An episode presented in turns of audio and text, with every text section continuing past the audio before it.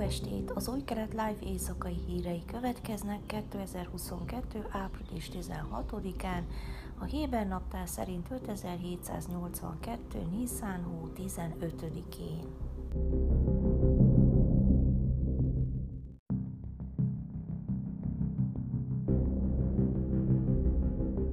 Súlyos balesetet szenvedett péntek este Kobi Saptály rendőrfőkapitány autója, a híber sajtó szerint Saptán járműve felborult, miközben a hatos úton Áskelon felé tartott, hogy részt vegyen a széder vacsorán.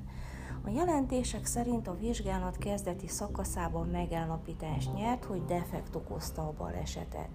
Két utas könnyű sérüléseket szenvedett, de Saptály sértetlenül megúszta.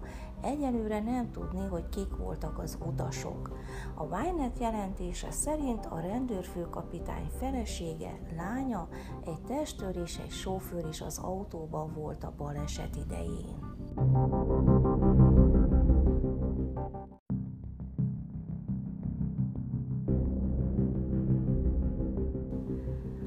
Kormányzó Jamina képviselője Abir Kara pénteken azt mondta, frakciótársa Idi Cilman csapdába esett, amikor a múlt héten kilépett a koalícióból, ami ezzel elvesztette minimális többségét.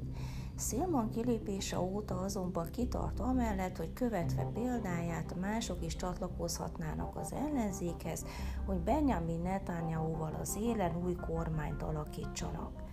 Karáról széles körben úgy gondolták, hogy komolyan fontolgatja a dezertálást.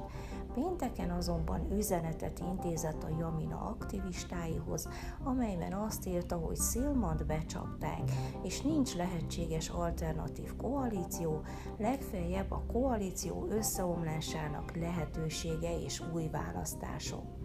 Ki kell mondanom az igazat, a Likudnak nincs alternatív kormány ebben a Knessetben, hangsúlyozta hozzátéve, hogy elküldte Szilmant és Amihai Siklit, a Jamina másik lázadóját, hogy vizsgálják meg, van-e más lehetőség.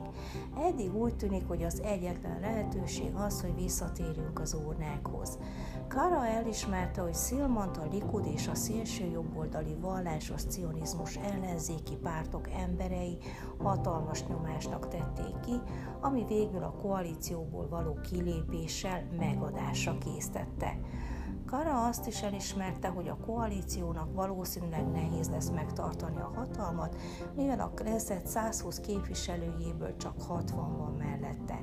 Bár lehet, hogy végül tényleg újabb választásoknál köt ki az ország, Kara ígéretet tett, hogy mindent megtesz, hogy ez ne történhessen meg, mert az újabb választások megakadályoznák, hogy a kormány végrehajtsa a megélhetési költségek csökkentését célzó reformokat, és a különféle szektorok, beleértve az önálló vállalkozók és a kórházi gyakornokok számára szánt előnyök előmozdítását.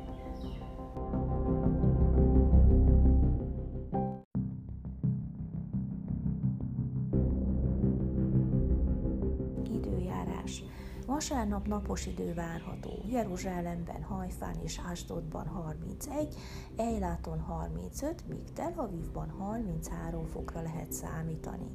Ezek voltak az új keret live hírei szombaton, Shavuatov!